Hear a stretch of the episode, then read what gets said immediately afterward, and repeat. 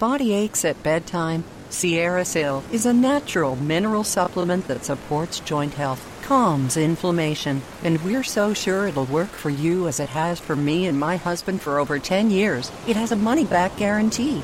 Go to sierrasil.com, S I E R R A S I L, and use the code DRIFT for 10% off. Hello, I'm Erin, and welcome to Drift, made possible by Envy Pillow. It's a Canadian designed ergonomic pillow that cradles your face and aligns your spine and was created by Kathy and Kim, two registered nurses with your health and the planet in mind. Learn more in the morning at envy, E-N-V-Y, pillow.com. This is a story set in the winter time, just around Christmas in Europe. And I'm so glad you're here for this tale full of warmth and the need for only the companionship of those we love and the nature that surrounds us. I've named the grandmother in this story Mira. She's a dear gift to us in our lives this year. Mira's 97, and it is to Mira that I dedicate this story. Today, Mira lives in a small apartment near us, and she is one of the brightest lights in our lives.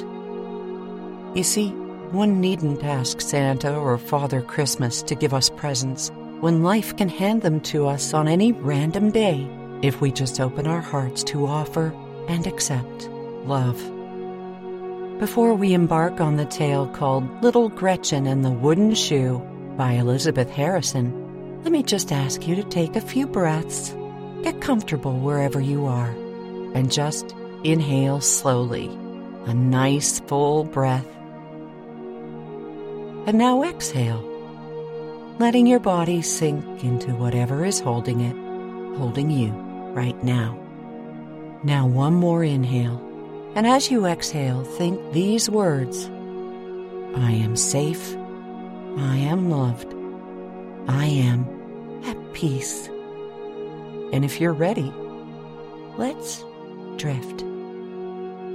Once upon a time, a long time ago in a country called Germany, there was a small log cabin on the edge of a great forest, whose fir trees extended for miles and miles to the north. Imagine a forest made up of Christmas trees.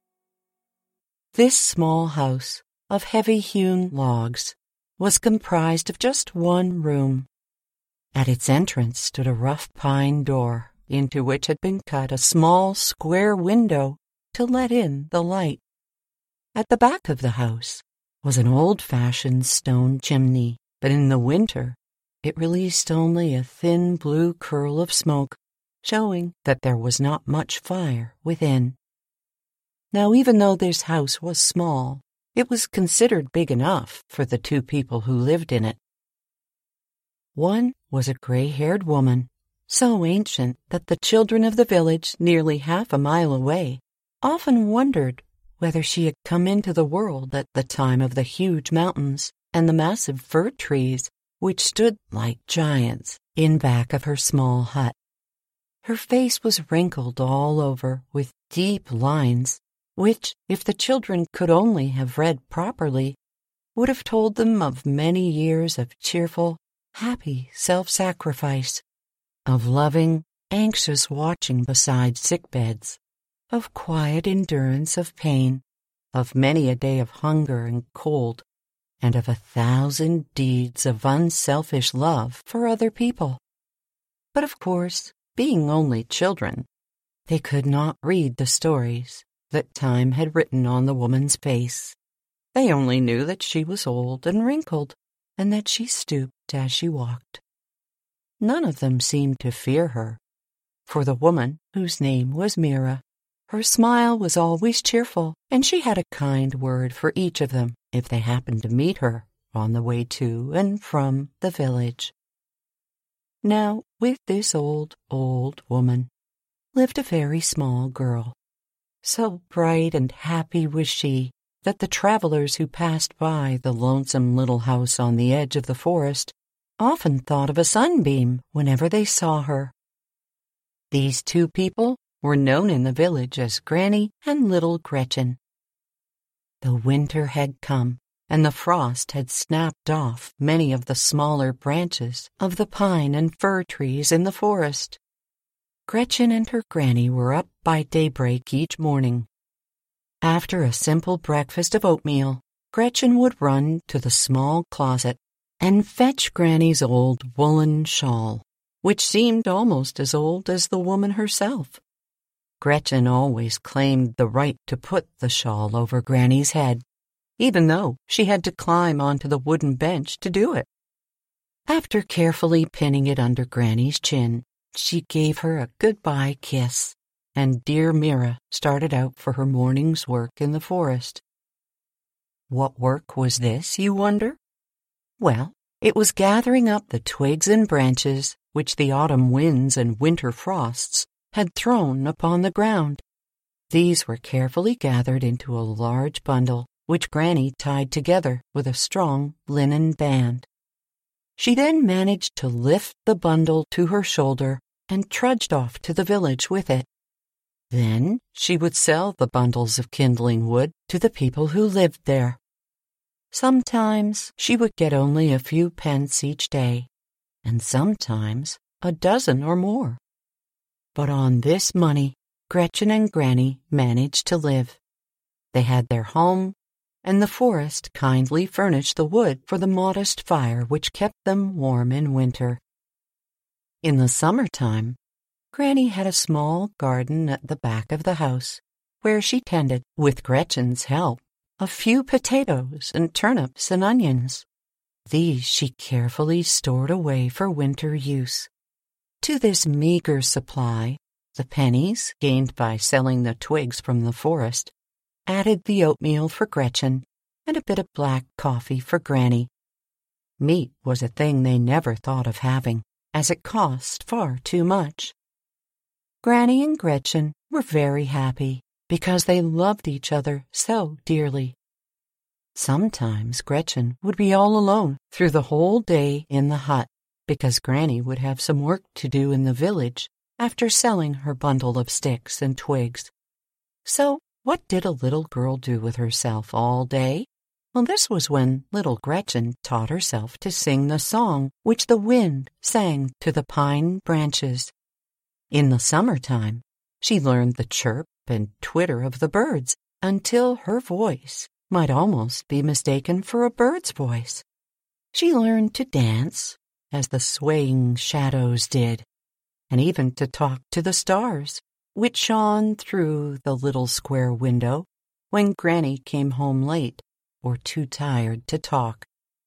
Sometimes, when the weather was fine, or her granny had an extra bundle of knitted stockings to take to the village, she would let Gretchen go along with her. It just so happened that one of these trips to the town came just the week before Christmas, and Gretchen's eyes were delighted by the sight of the lovely Christmas trees which stood in the window of the village store. It seemed to her that she would never get tired of looking at the knit dolls, the woolly lambs, the wooden shops with their tiny, funny, painted men and women in them, and all the other fine things. She had never owned a toy in her whole life. Therefore, those playthings, which you and I would not think much of, seemed to her to be very beautiful indeed. That night, after their supper of baked potatoes was over, and little Gretchen had cleared away the dishes and swept up the hearth because Granny dear was so tired. She brought her own wooden stool and placed it very near Granny's feet and sat down upon it, folding her hands on her lap.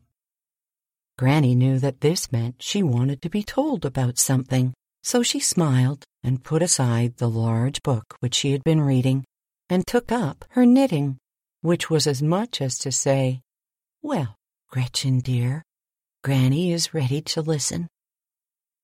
Granny, said Gretchen slowly, it's almost Christmas time, isn't it? Yes, dearie, only five days more now. And then she sighed. But little Gretchen was so happy that she didn't notice Granny's sigh. What do you think I'll get this Christmas, Granny? she asked, looking up eagerly into the beloved old woman's face. Ah, child, said Granny, shaking her head, you'll have no Christmas this year. We're too poor for that. Oh, but Granny, interrupted little Gretchen, think of all the beautiful toys we saw in the village today. Surely Santa Claus will send enough for every little child.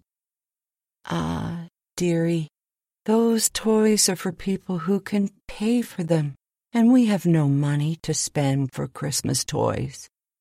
Well, Granny, perhaps some of the children who live in the great house on the hill at the other end of the village will be willing to share a few of their toys with me.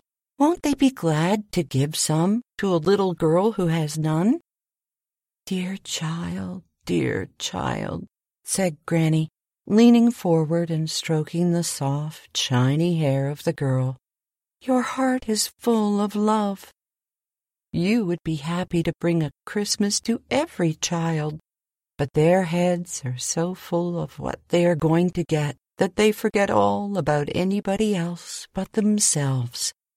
Then she sighed and shook her head.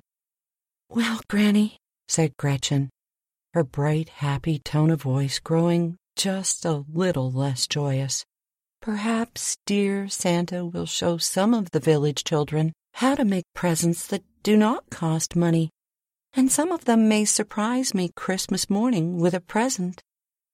Then, after a moment, the girl sprung up from her low perch and exclaimed that she had an idea. What is it, my dear? Asked her grandmother. Do you think I could gather some of the pine and fir branches and take them to the sick old man who lives in the house by the mill, so that he can have the sweet smell of our forest in his room all Christmas Day? Yes, dearie, said Granny. You may do what you can to make the Christmas bright and happy, but you must not expect any present yourself. Oh, but Granny, said little Gretchen, her face brightening. You forgot all about the shining Christmas angels. They are so loving and good that they will not forget any little child. I shall ask my dear stars tonight to tell them of us. You know, she added with a look of relief, the stars are so very high that they must know the angels quite well as they come and go with their messages from the heavens. Granny sighed as she half whispered, Poor child, poor child. But Gretchen threw her arm around Granny's neck and gave her a great big kiss, saying as she did so, Oh, Granny, you don't talk to the stars often enough, or else you would not be sad at Christmas time. Then she danced all around the room, whirling her little skirts about her to show Granny how the wind had made the snow dance that day.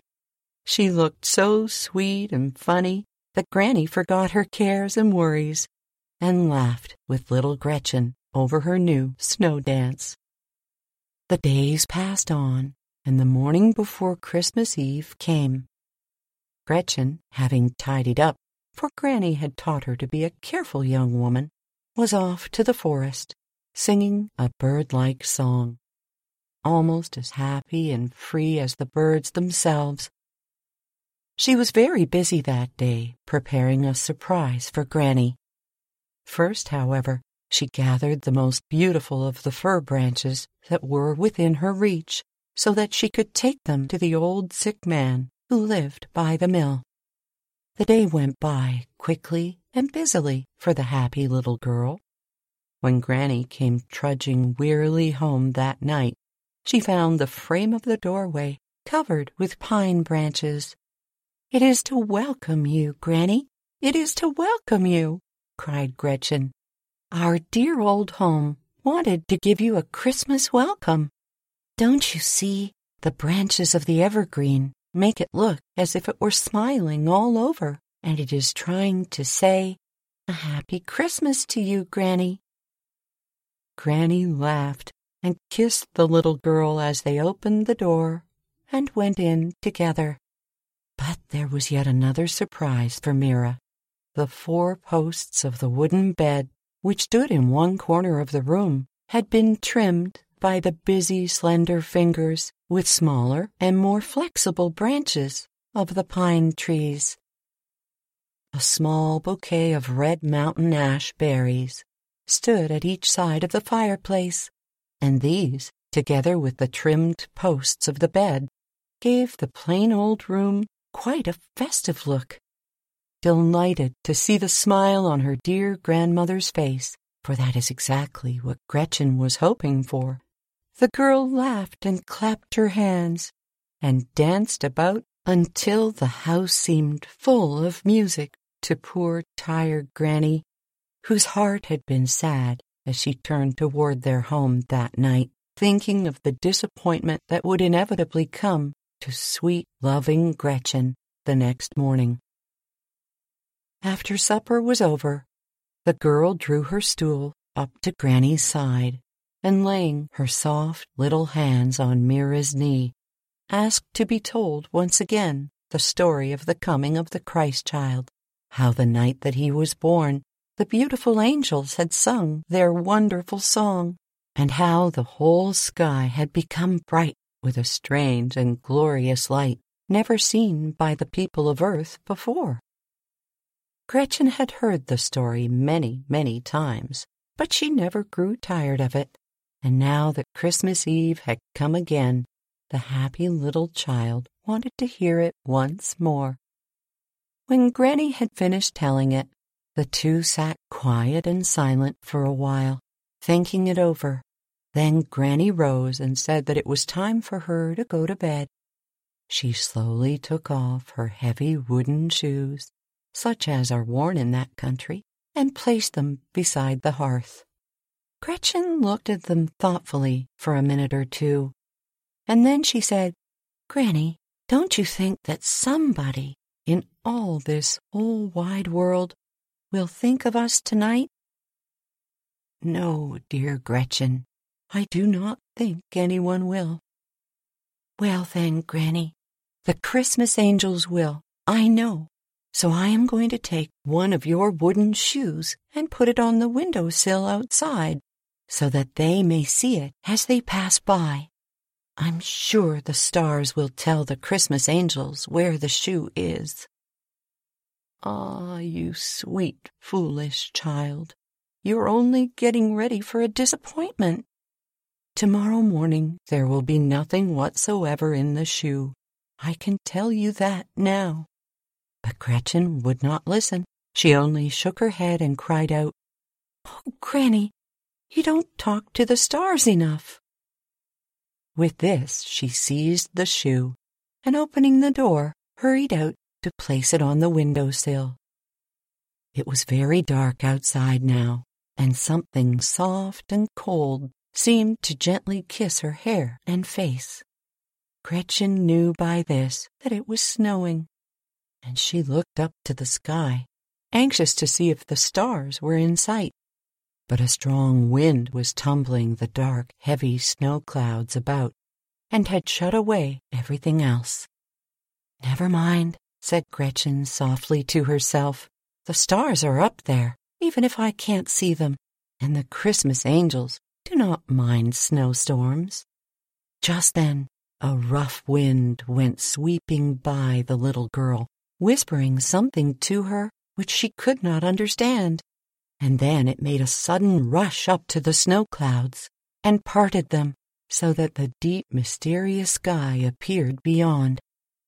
And shining down out of the midst of it was Gretchen's favorite star. Ah, my star, my star, said the child, laughing aloud. I knew you were there, though I couldn't see you.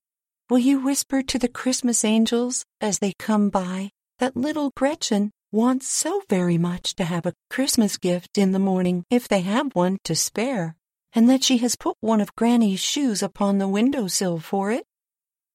A moment more, and the little girl, standing on tiptoe, had reached the window sill and placed the shoe upon it.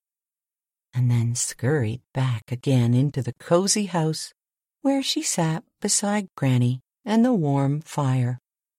The two went quickly to bed, and that night Gretchen knelt to pray, thanking God for teaching all humans to be loving and unselfish.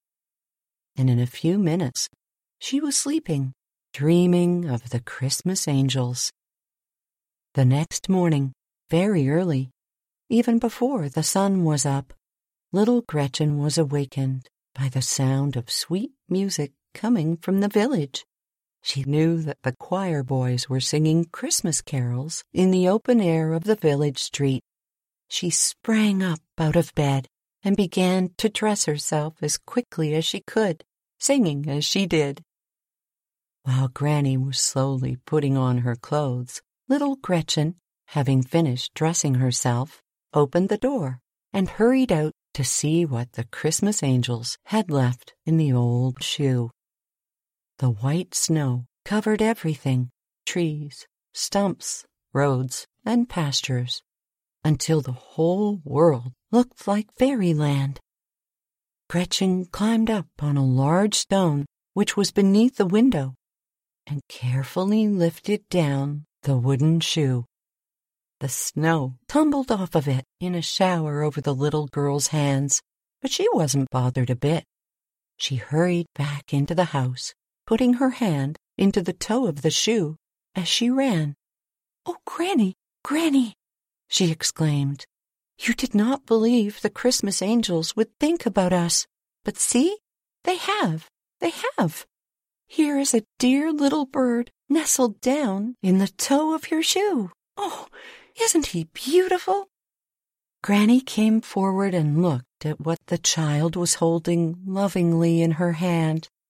There she saw a tiny chickadee whose wing was apparently broken by the rough and boisterous winds of the night before, and who had taken shelter in the safe, dry toe of the old wooden shoe.